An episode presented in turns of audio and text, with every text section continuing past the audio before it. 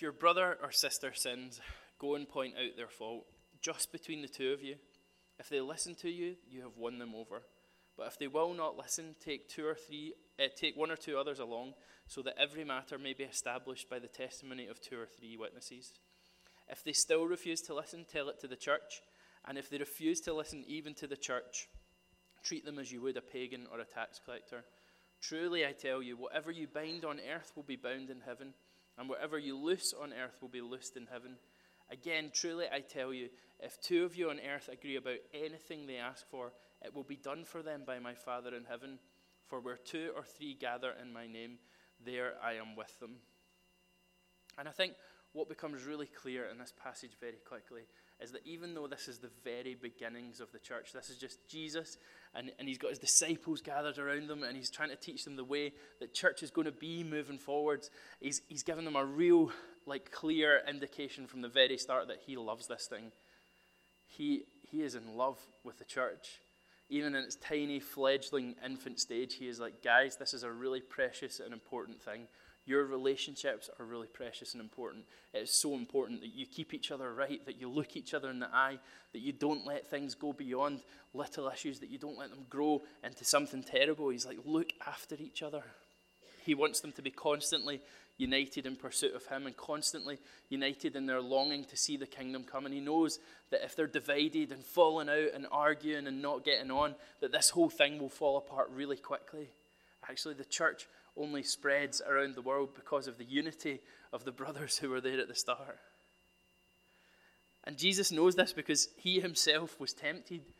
Right at the start of his ministry, he gets taken out into the desert and he's tempted by the devil. So he knows what that voice in his ear sounds like, tempting him to not follow, not follow the Lord, not follow in the footsteps of his father, not go on the mission that he's been called to go on. He knows what that little voice sounds like, and he doesn't want the disciples to hear that voice that's like a crowbar, um, like wedged in between their relationships, kind of prizing them apart and breaking up their unity. And so he's like, the very first thing, he's like, I love this thing, and you need to protect it.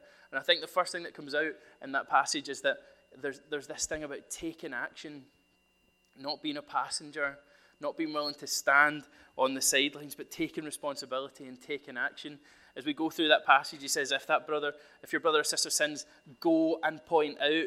He says, but if they will not listen, take one or two others. If they still refuse to listen, tell it to the church.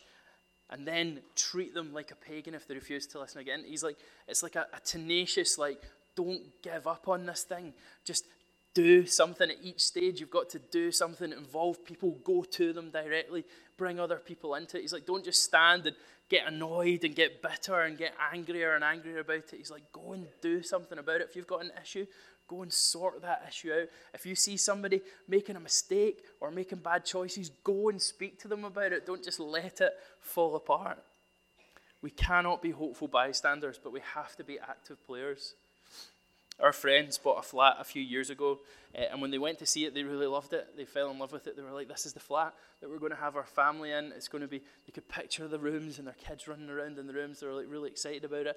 And they moved in, and for a, a, a little while, everything was great. And then they just started to notice like some little things that were wrong with it, a few wobbly floorboards and some creaks. And actually, as they investigated, there was a little bit of dry rot that they found. And as they investigated further, it turned out the dry rot was in every bit of timber under the floor of their whole flat. So every beam, every floorboard, everything was dry rot. So they had to take up every beam, every floorboard, every room at one point in their flat was it was a ground floor flat was just like a like a, a basin of mud, basically. and they had to replace every single bit of wood. They had to put in all the beams again. They had to put in all the joists again. They had to put in all the flooring again. And actually, when it was finished, it was amazing. You, it was just like the most incredible job. They did an amazing job of it. And it was the flat that they hoped for. It was brilliant. But somebody would have noticed three or four years back when it first started that, oh, that floorboard's got a little bit wobbly, or oh, there's a creak over there, or something doesn't feel right about this. And instead, they just sort of powered on and made sure it was okay, and then sold the flat and got rid of it. I think, actually, when it comes to right relationships, we can't be paper over the cracks kind of people. We can't be the kind of people who notice something small and let it lie. We can't be the kind of people who hope that it will get better by itself, but we have to be positive action people. That's what Jesus is saying here. He's saying, go and point out, take, tell it to the church, treat them. They are all positive, like actions that involves doing something and not standing and watching. His advice to us is to pursue restoration and healing in broken moments. And I love that advice. I love that right at the very beginning of the church, right in the very like embers of that fire beginning to start, Jesus gives us a framework for uh, loving one another excellently. And that's not just like a, a, a, sort of mushy Valentine's Day sort of, oh, I love you so much. That's a, hey, you've got some difficult stuff going on, and I'm going to come and point it out to you, but I'm also going to help you walk through it. It's a framework for keeping things right, keeping things united. The problem is that the world that we live in thrives on conflict, it thrives on fallouts. We watch television programs. You know, no soap opera in our world would be successful if everyone got on all the time. Can you imagine EastEnders uh, if they all just came into the pub, had a nice night playing dominoes, everyone got on fine, and then they went home again and everyone was best pals? You would stop watching after a couple of days. You know, the reality TV programs, there's so many reality TV programs that are based on the fact that they're hoping the contestants will fall out with each other in spectacular fashion because if they all just went and had a nice holiday for two weeks, it wouldn't be television worth watching. You know, we have an arms industry that thrives because the world is not good at solving its conflict in a peaceful way. Actually, social media often provides to be the perfect platform for airing hurtful and divisive opinions without really feeling the real impact of how they land with the people we're talking about. There's an unbelievable market for disagreement, dishonor, and relational disaster. But Jesus' words to his followers are actively pursue resolution. So, how does that translate for us today? How do we be active pursuers of resolution in a world that thrives on conflict and fallout? Well, I think he lands it first with his followers because the church is the place that has to reflect that more than anywhere else in the world. Actually, in this room on a Sunday morning, us with each other, just look at the person beside you and just say, I am determined to do a good relationship with you. Look at them, tell them, look them in the eye. I am determined to do good relationships with you. Look the other way. Tell the person on the other side as well, I am determined to do good relationship with you.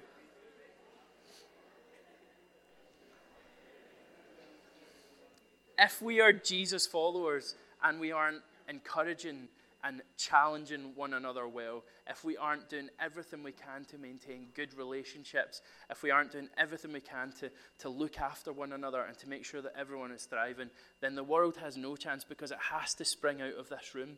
This is where we learn how to do it really well, and then we go from this place to take peace into the world. I think Jesus is calling us to be pioneers of peacemaking. Jesus is calling us to be pioneers of peacemaking, a people of action. And so it all starts with action. When we spot something going on with someone, when we felt hurt or let down, when someone has wronged us, and it would be really easy to just bury our heads in the sand or cross our arms and furrow our brows and just stew on it. Actually, we make a choice not to do that. We pursue healing, we pursue restoration, we pursue reconciliation. When we see someone fall, we don't watch from a distance, but we pick them up and pursue restoration with the Father with them. And when we do that, instead of heaping misery in the moment and pouring fuel on the flames of uh, divisiveness, when we are kind with one another, when we challenge one another well, when we care for our relationships well, when we pursue reconciliation, it's like taking a big fire blanket and putting it on top of the flames and not letting them go anywhere. We first must take action. As we move through the passage, though, Jesus stresses Next, that our hearts have to be in the right place. As we go through the passage, there's no theme of judgment or embarrassment or celebrating the failures of others. He's really clear that when it comes to challenge and resolving conflict, it has to come from a good place. It has to come from a place of love and affection and care and kindness for the people that we're challenging and trying to maintain relationships with. You know, the, the relentlessness of how Jesus says we have to restore and reconcile those around us. He says, like, he goes through those four different steps, doesn't he? He's like, go on your own. And then if that doesn't work, take one or two others. And then if that doesn't work, still go and tell the church. And only at that point, when it seems like you've done every single thing you can to, to uh, pursue reconciliation, at that point you can say, okay, this obviously isn't working. We must approach it in the right way and with a healthy heart. I wonder how many of been in situations that we didn't approach with a healthy heart. Hands up if you think, if you can remember a time where you're like, I went into that with my heart not in a good place and it, and it didn't end well. For me, I have a really clear example. Uh, when you have your first child, it's a wonderful, an incredible moment, and there's lots of lovely stuff that happens. And amongst that, you also encounter sleep deprivation like you will never have experienced in your life before. Uh, and from sleep deprivation, uh, it sort of awakes within you a Marvel esque supervillain called uh, Captain Selfish. Uh, and Captain Selfish comes out in really strongly manifested ways at really inopportune moments. So I can remember one time. Uh, we were maybe three or four months into Evelyn being with us, uh, and we were deprived of sleep. The two of us were just so tired, and it was like three in the morning, and I found myself awake, hearing her cry. We'd just put her down, we were trying to get her to settle, and I'm totting up a scoreboard in my head. I'm thinking, what are all the things that I've done today? And it surely has to be more than Sarah, so that the next time Evelyn cries, I can lay out a real clear plan as to why I am the one deserving of sleep. And I found myself going through all these tasks. I was like, oh, I did that, and I did the dishwasher, and then I did that. And so Sure enough, Evelyn cried again, and I was like, Love, I've done this today, and I've done this today, and I've done. I'm actually not sure what you've done today, to be honest. It seems like you've, you've maybe just fed Evelyn, and that's about it. I can tell you guys now, if you ever have children, that is the wrong thing to say to your wife at 3 o'clock in the morning. You see, when we come at challenge, when we come at conflict resolution with our hearts in the wrong place, with our own selfish motives at the forefront of it, with our own need for a position or power or to be seen as right, nobody wins. It happens quite a lot, though, doesn't it? We do something just to prove a point, or to show off, or to get the better of someone, or to increase our own stock.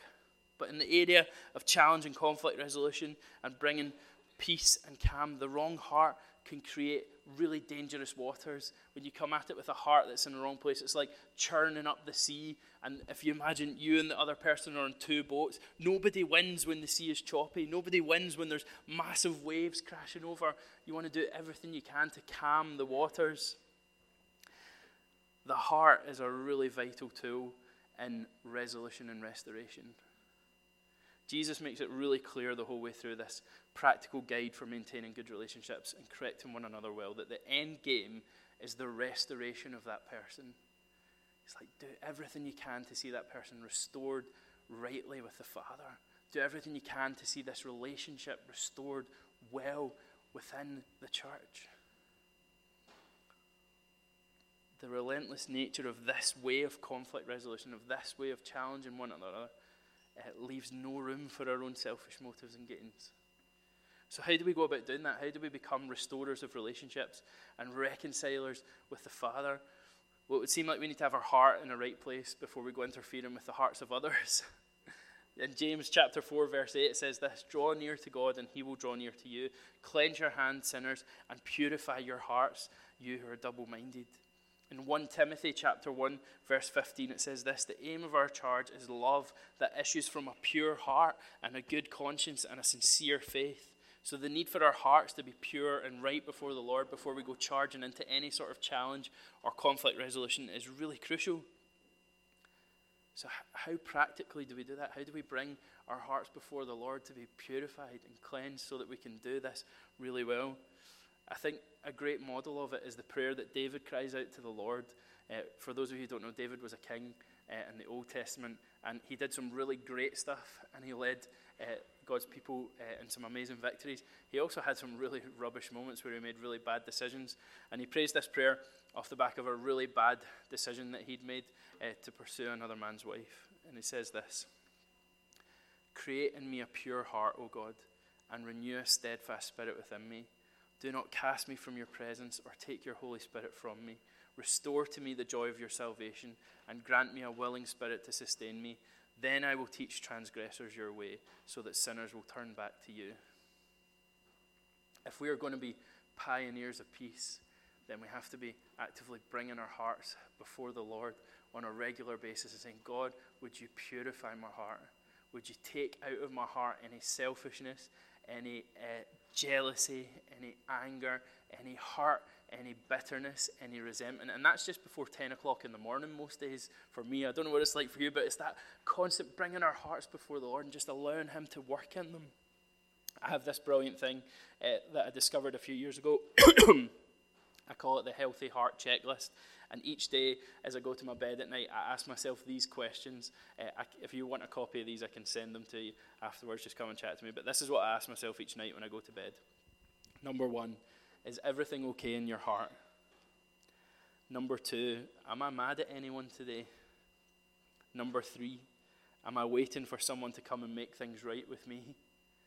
Number four, have I had any extended imaginary conversations with anybody lately? You know those conversations where a work thing doesn't go quite the way you plan. You lie down in bed at night and you're stewing over it and thinking, if I'd only just said this, or if I'd only just did that, or if I'd only just, I would have won that argument.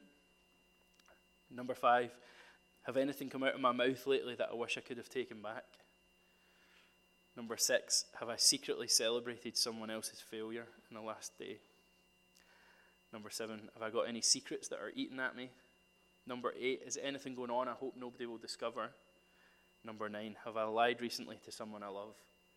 And I found that asking myself those questions on a daily basis have helped me to bring my heart before God each day and say, God, if there's anything that's come up in those questions, uh, then please, uh, would you help me fix that? Would you help purify my heart? Would you help bring it to a place where I can be an effective pioneer of your peace in every situation I'm in? So we act. We don't stand idly by. And it's crucial that we do it from a place of having a sweet heart. It's not just about our own personal gain or reward, but it's about seeing God's kingdom come in our life and the lives of those around us. And then finally, the passage ends with this really wonderful promise from Jesus that kind of knits the whole thing in together. Because actually, left on our own to resolve conflict and left on our own to challenge one another, we would be rubbish at it. We would be so bad. There would be relationship fallout left, right, and centre. We'd steamroller in sometimes where we weren't welcome, or we wouldn't go in somewhere where we should have gone. But Jesus gives us this promise at the end. He says, Again, truly I tell you, if two of you on earth agree about anything they ask for, it will be done for them by my Father in heaven. For where two or three gather in my name, there I am with them. How incredible a promise is that? Where two or three gather in my name, there I am with them. I think we've seen that recently within the life of our church, haven't we? When we gather together on a Sunday morning, the Lord is here with us. We've experienced His presence and His power. When we gather in our connect groups, We've seen the Lord with us. When we hang out in ones and twos to mentor and disciple and encourage one another, the Lord is with us in those moments. His promise is His presence. What it also means, though, is that when two or three of us come together to resolve uh, relational issues or to challenge bad decisions, that the Lord is with us in that moment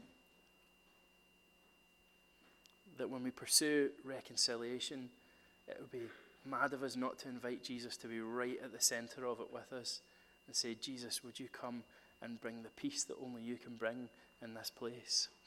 We are not alone in pursuing restoration and resolution. About a year ago, just after Caleb was born, uh, one of our first ventures out the house, uh, we decided we'd go and get hot chocolates at the beach. So we all go down to the beach in the car, and it's like a really stormy day. So we get hot chocolates, and we're sitting watching the waves coming in. And it's like one of those really sweet moments where you're like, "This is a fun moment." And Evelyn was like, "Can I come and sit in the front with you, Daddy, and pretend to drive the car?" And I was like, "Of course you can. Come on in." So we're sitting there for maybe about half an hour or forty-five minutes, and then uh, I'm like, "Right, let's get the kids in the back." So she jumps in the back, fasten her in, come around the front, turn the engine on. It's like, I was like, "Oh no, I've only been here for forty-five minutes." Turned out Evelyn had turned the lights on when she was pretending to drive the car, and I hadn't noticed she'd done it. And so we'd just been sitting there with the lights on for 45 minutes, and it killed the battery. Now, fortunately, we're members of the AA, so I just got my AA card out. I'm like, hey, Mr. AA man, could you come and fix my car? He's like, of course, I would love to do that. You're a valued customer. He's there in 45 minutes. charges us up, sends us on our way to go and get a new battery. It was wonderful. Now, can you imagine what madness would have ensued if, as an AA member, I'd just said, Do you know what? I'm going to diss myself. I'm just going to fix this problem. There's a flat battery. So I'll go around the front of the car, open up the bonnet, unscrew all the battery, take the battery, walk two miles to Kittybrewster Halfords, be like, Here's my battery. Uh, I need a fresh one. They'll give me a fresh one. Take it back, walk all the way back to the car. I don't have any tools with me, so I put the battery back in the car and I sort of loosely screw it on and that there's sparks coming out the engine, and I'm not sure which one goes on which one, what point you add it onto which terminal, and so eventually, maybe about a week or so after I've replaced the battery, the whole thing explodes. Can you imagine what madness would that would be if I didn't make use of, of the thing that was the perfect thing in that moment, the AA man? When it comes to conflict resolution and challenge, is it not absolute madness if we don't invite Jesus to be right at the center of it with us? If when we have a disagreement or a fallout, if when we see somebody making a really bad decision, if we don't say, Jesus, would you come and be right in this moment with us as we try and figure this out and as we try and find a better way to do this? It would be madness, wouldn't it?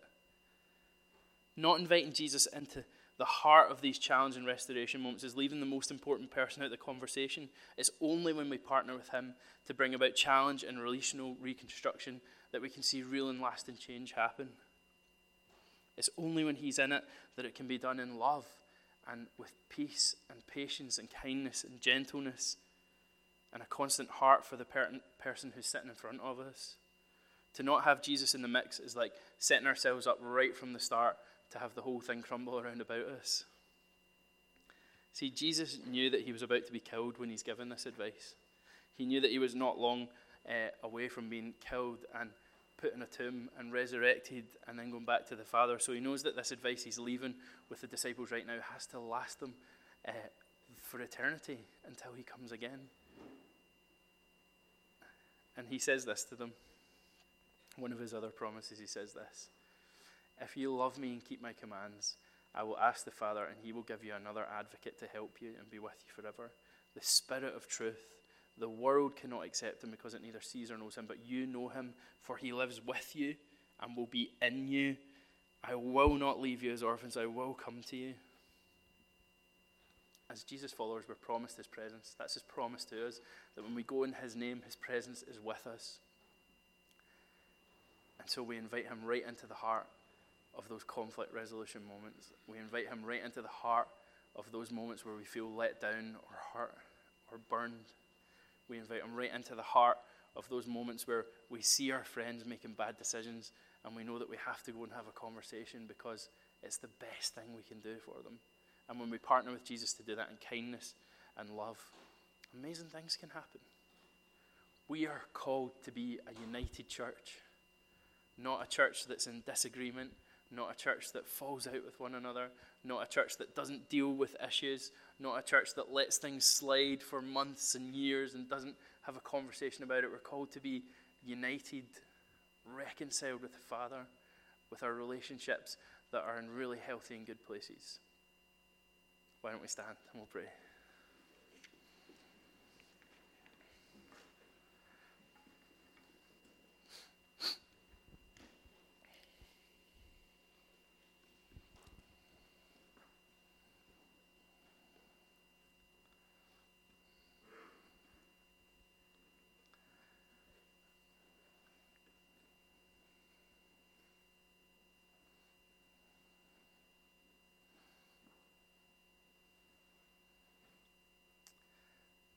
Recognise that this subject of uh, challenge and restoring relationships may be a live issue for some of us in the room that we might have relationships that we know uh, are not in a great place or we might have just something that we know needs dealt with and sorted. And so we'd love to make space if you're in that place where you're like I actually need to pursue God uh, and, and his reconciliation and, and resolution We'd love to make space to pray for you this morning. Uh, we'll make a space at the front here, and you can come out and, and somebody from our church will pray for you. We'd love that.